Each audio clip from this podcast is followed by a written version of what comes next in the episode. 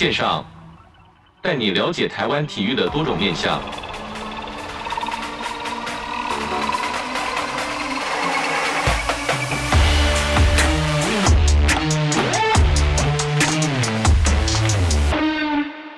体育线上带你了解台湾体育的各种面向。今天体育线上报呢，要跟大家来分享一个非常新兴的活动。但是虽然说新兴的，但是这个运动的历史是相当的悠久。这就是我们要即将重返奥运的这个带棍球运动。那今天很高兴邀请到的是中华民国带棍球运动协会代表队的统筹关子化先生来跟我们分享这个台湾的带棍球历史。关统筹你好。你好，各位观众，你们好。那跟我们首先跟我们分享一下全球带棍球运动的历史跟发展脉络。我知道，虽然说可能台湾的这些呃运动人口或者是民众对于带棍球的这个发展比较不那么熟悉，但其实是在这个全球历史是有很重要的这个一个历史的存在，对不对？对，没错。其实呃，带棍球这一项运动啊，它是源自于北美的原住民印第安部落的一个传统运动。那它其实以前是属于他们呃部落里面的一个传统的仪式啊，就是当部落里面有人生病，或是他们有希望庆祝的时候，就会以这个运动作为他们呃部落与部落互动的一个方式。那后来因为其实慢慢演变啊，在欧洲跟美洲也变成是一个正规的一个运动项目。没错。那它其实在美国最流行，现在是在呃美国大专联盟 NCAA 的部分去有一些比较正式的赛事。甚至美国也有两个职业联盟，就是包括呃，我们现在叫 PLL 室外的职业联盟跟 NLL 的一个职业联盟。那当然，其实今今年我们很高兴，就是可以分享关于这个回到奥运的一个消息啦。没错，其实呢，历史大概在一百多年前，就是一九零四。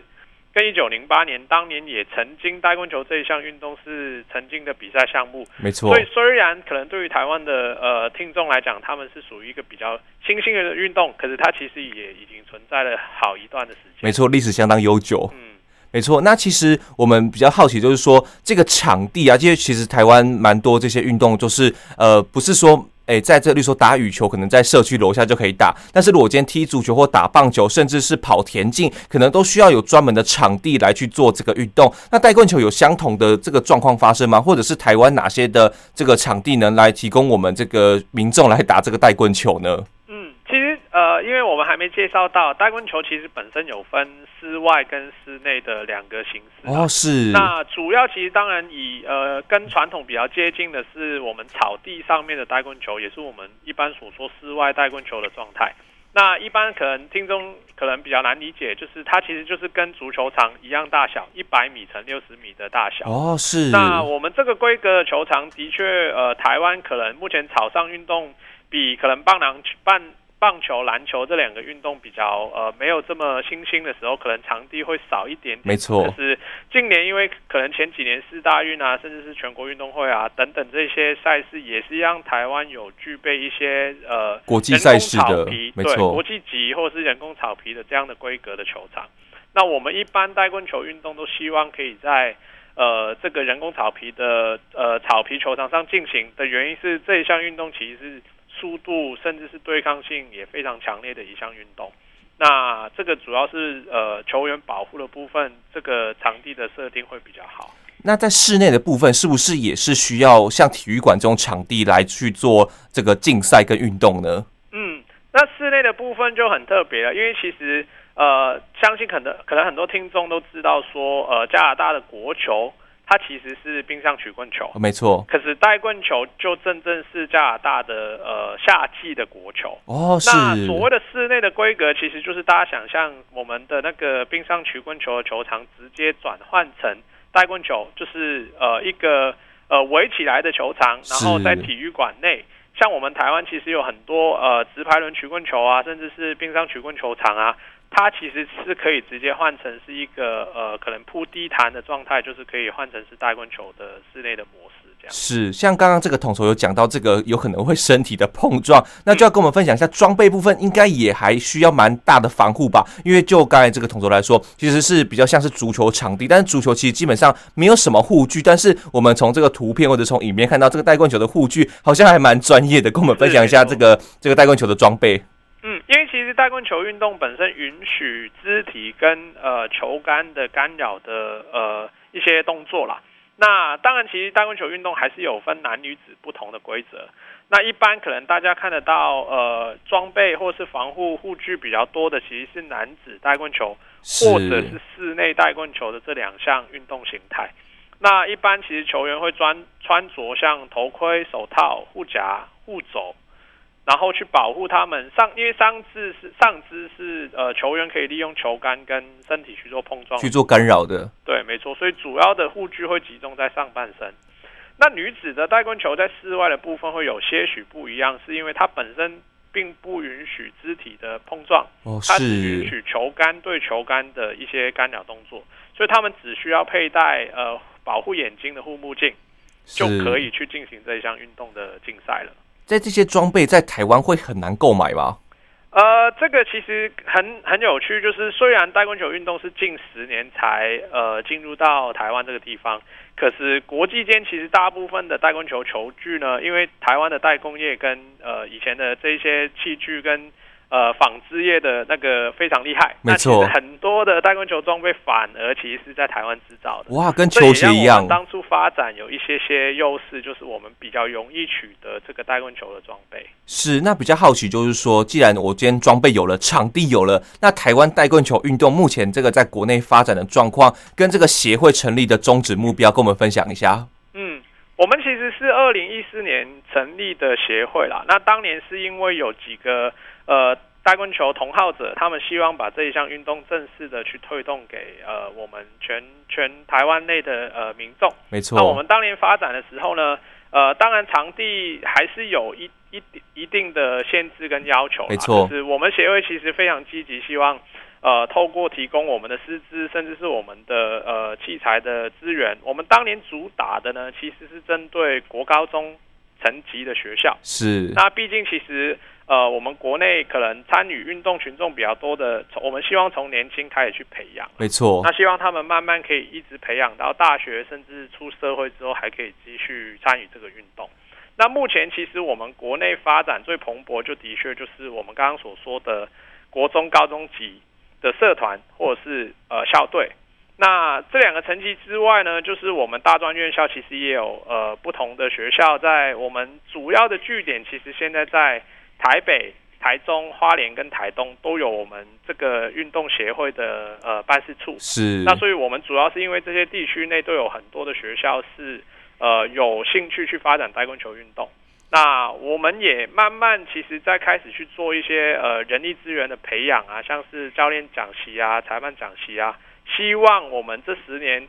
做了一些基层的发展工作之后，未来十年，或者是甚至是这一次最大的消息，是因为二零二八年的奥运的到来之前，我们可以做好基层的一些准备工作。这样感觉好像带棍球这个运动，像刚才同时有讲到这个欧洲或者是加拿大等等，是不是带棍球这个运动其实是很国际化的？没有像诶，我也不能这样讲，就是说比较 local 型的运动，感觉带棍球是比较国际化，是蛮能走得出去的台湾的运动嘛？应该这样说，这样理解应该是没有问题的。对，其实我们当初选择这一项运动发展呢、啊，也是因为我们觉得一一项国际化的运动，甚至我们呃理事长林林海珍女士，她其实也希望透过这一项运动，可以让接触这一项运动的呃学生，甚至是不同层级的人，有可以认识国际的一个观念。没错。那理事长其实本身具备比较多教育理念的一些想法。那当然，其实呃，这一项运动其实因为是北美起源的嘛，是。那我们大部分的赛事甚至活动，其实都有很多机会去往那一边去做交流，没错，是学习，然后去跟当地的球队去做一些接触。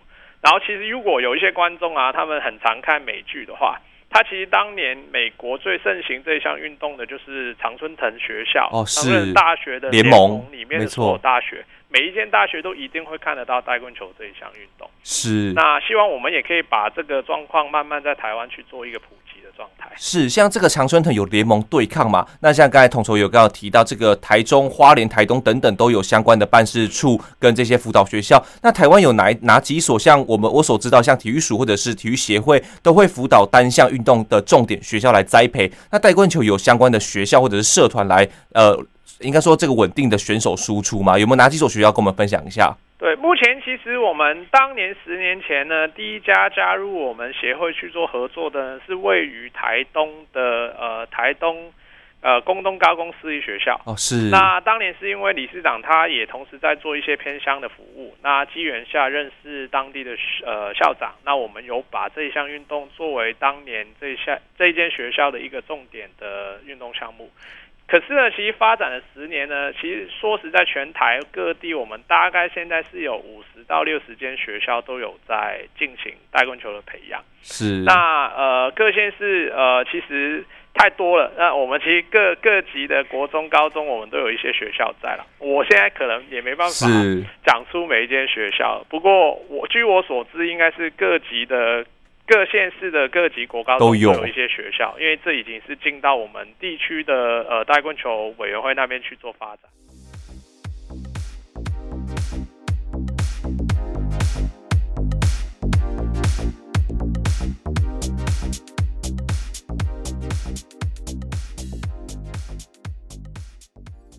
那比较好奇的是，一个算是在台湾来说是比较新兴的运动，要打入这国高中的市场，国高中的体育班或者社团，在这个推行的的这个过程中，有没有什么难度呢？因为毕竟你要先跟家长说服说，哎，其实小朋友来打这个带棍球是一个非常好的运动。那其实到学业或者是甚至在这个呃运动项目的分配，其实都是非常的需要去呃斤斤计较，应该可以这么说。那在发展过程中有没有遇到什么困难呢？因为其实我们发展虽然是十年哈，可是其实不同的阶段还是会面临到不同的情况。是。那当然我们也理解，就是国内我们为什么会选择以社团作为那个呃推展的首要的一个方式呢？是理事长很希望我们的接触大棍球球呃运动的球员可以同时兼顾学业这一件事情。也要念书啦。没错没错。那我们其实也协会内部也有成立一个基呃。一个呃基金的状态是希望可以提供一些奖学金，甚至是去协助去洽谈一些呃升学的一些呃管道的呃我们的工作啦。没错，那主要是希望我们接触这一项运动的球员，除了有一个永续的概念，可以透过这一项运动升学之外，他们也可以持续泡在我们觉得这个环境内是对他们全人教育也是好的一个状态。从此去让老师，甚至是学校，或是家长，或是球员本身，感觉到除了一项运动的技术发展之外，也对他们的人生或者是他们的成长是有大的帮助。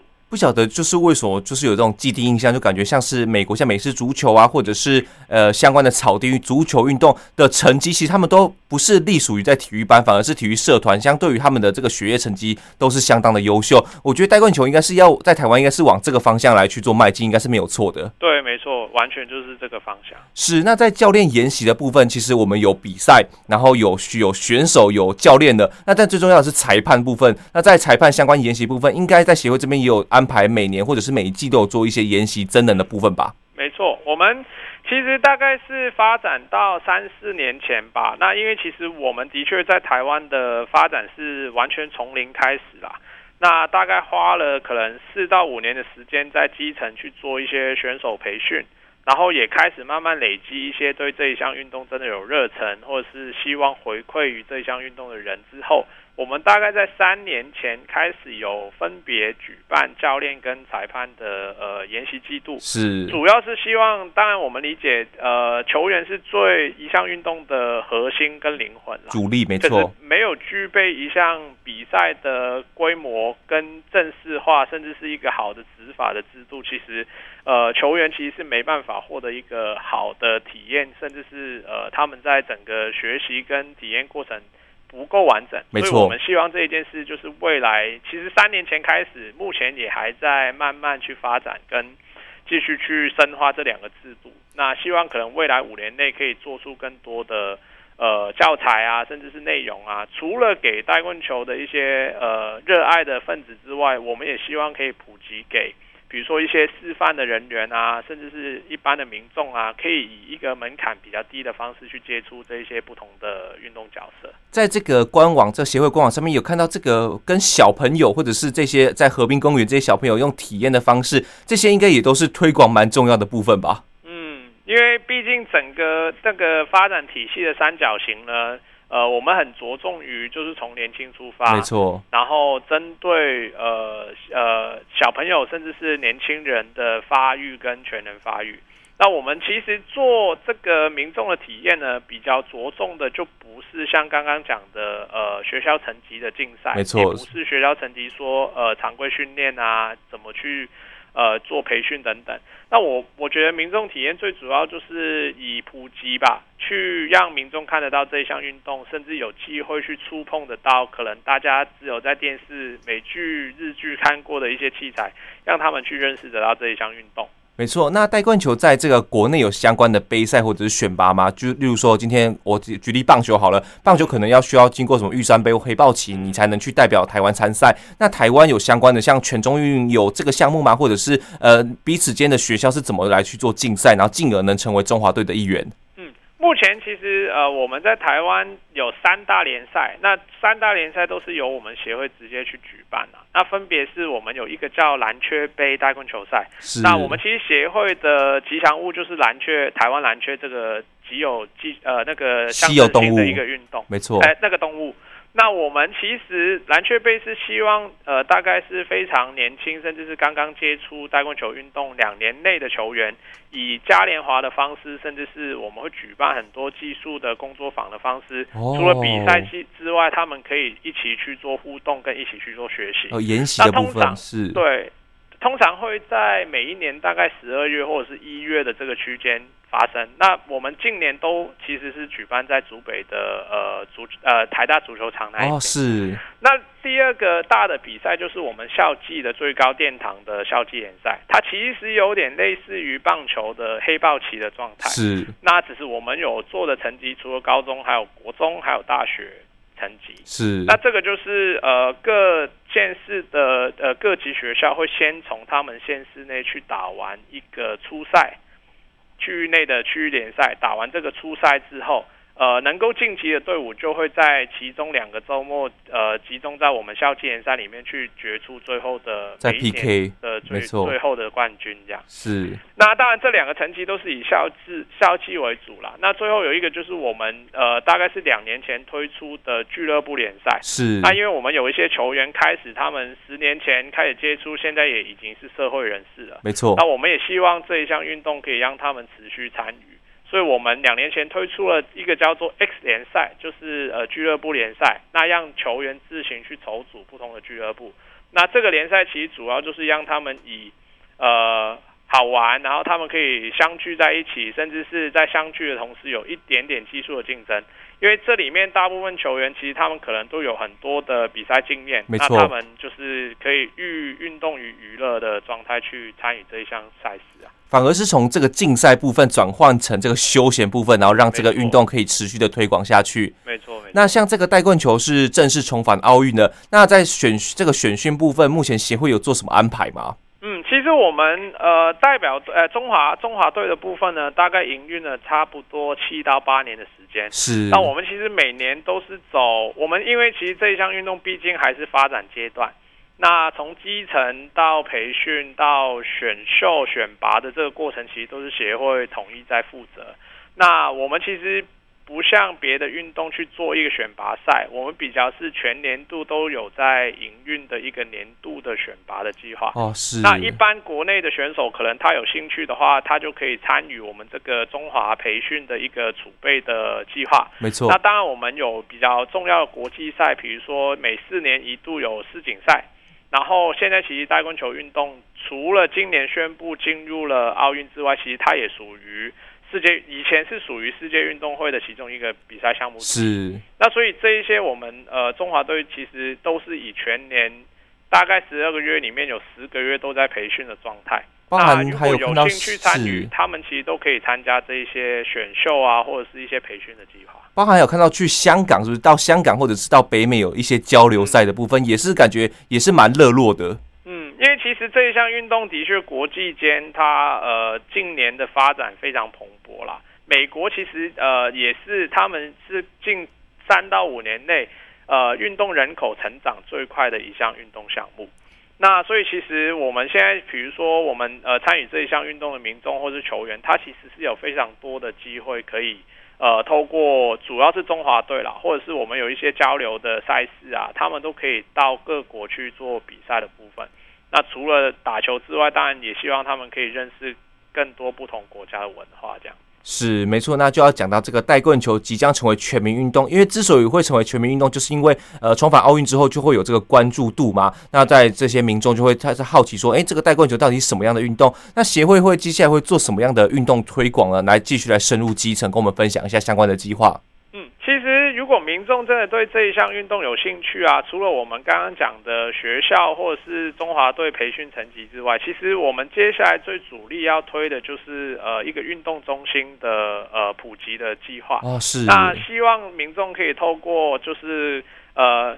家家零零房旁边一定都会有运动中心嘛？是。那可能可以大家注意一下，会不会哪一天你们会看到带棍球运动？其实是在运动中心的一些课程啊，甚至是寒暑假营队。其实我们各地区的教练甚至人员都积极在接洽这一些呃合作计划。那我相信，其实如果呃刚刚落在我们四个呃办事处地区的民众，其实附近的运动中心应该都不难找到我们这一项运动的一些课程或者是活动。没错，那这在这边跟听众朋友分享一下，其实带棍球运动其实它不只要跑，然后手眼协调，甚至这个球类的掌握程度，对于小朋友的身心发展，我觉得都是非常好的一个，算是在成长过程中可以让小朋友来学习，让这个协调性啊，或者是这个体力啊、放电啊等等，都是相关的非常好的运动。其实就是说，这个带棍球在发展阶段嘛，那民众可以透过什么样的方式来实际支持这个带棍球的发展呢？当然，我们呃鼓励民众来参与我们的活动啦。那我们活动刚刚有提到的各种层级，他们都可以直接来参与。那我们其实带棍球也近年希望积极去做一个呃转播的一个呃合作。那民众如果有兴趣，没办法来现场支持之外，其实也可以透过观看我们这些赛事去做直播，没错。呃呃，支持的部分，甚至我们其实协会有各个呃社交平台，比如说脸书，然后 IG 等等这一些，我们其实都很常会 po 一些选手的呃呃现况啊，或是我们最近有在做的一些活动，那民众其实都可以透过关注我们这一些资讯的渠道，来去获得我们协会最新的动态。那其实现在最重要，我觉得是台湾民众可能只要心里面对我们这一项运动，甚至是这一项呃，我们协会表示支持，其实对我们来讲已经是最大的鼓励了。应该是也是可以透过一些捐赠、捐款的方式来支持带棍球运动吧？嗯，没错。当然这部分我们更更乐见大家如果有这一方面的支持，我们也很很。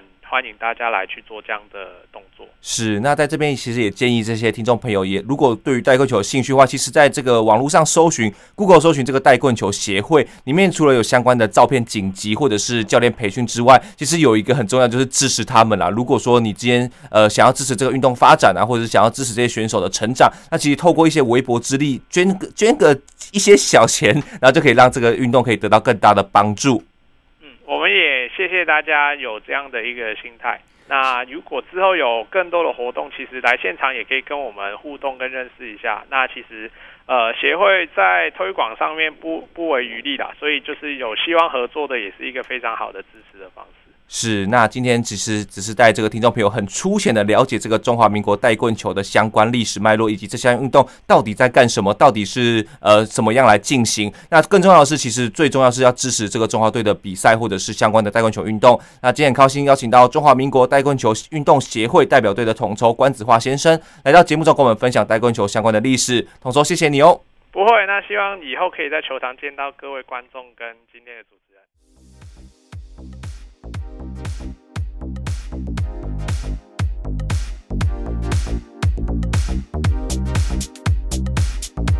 はい。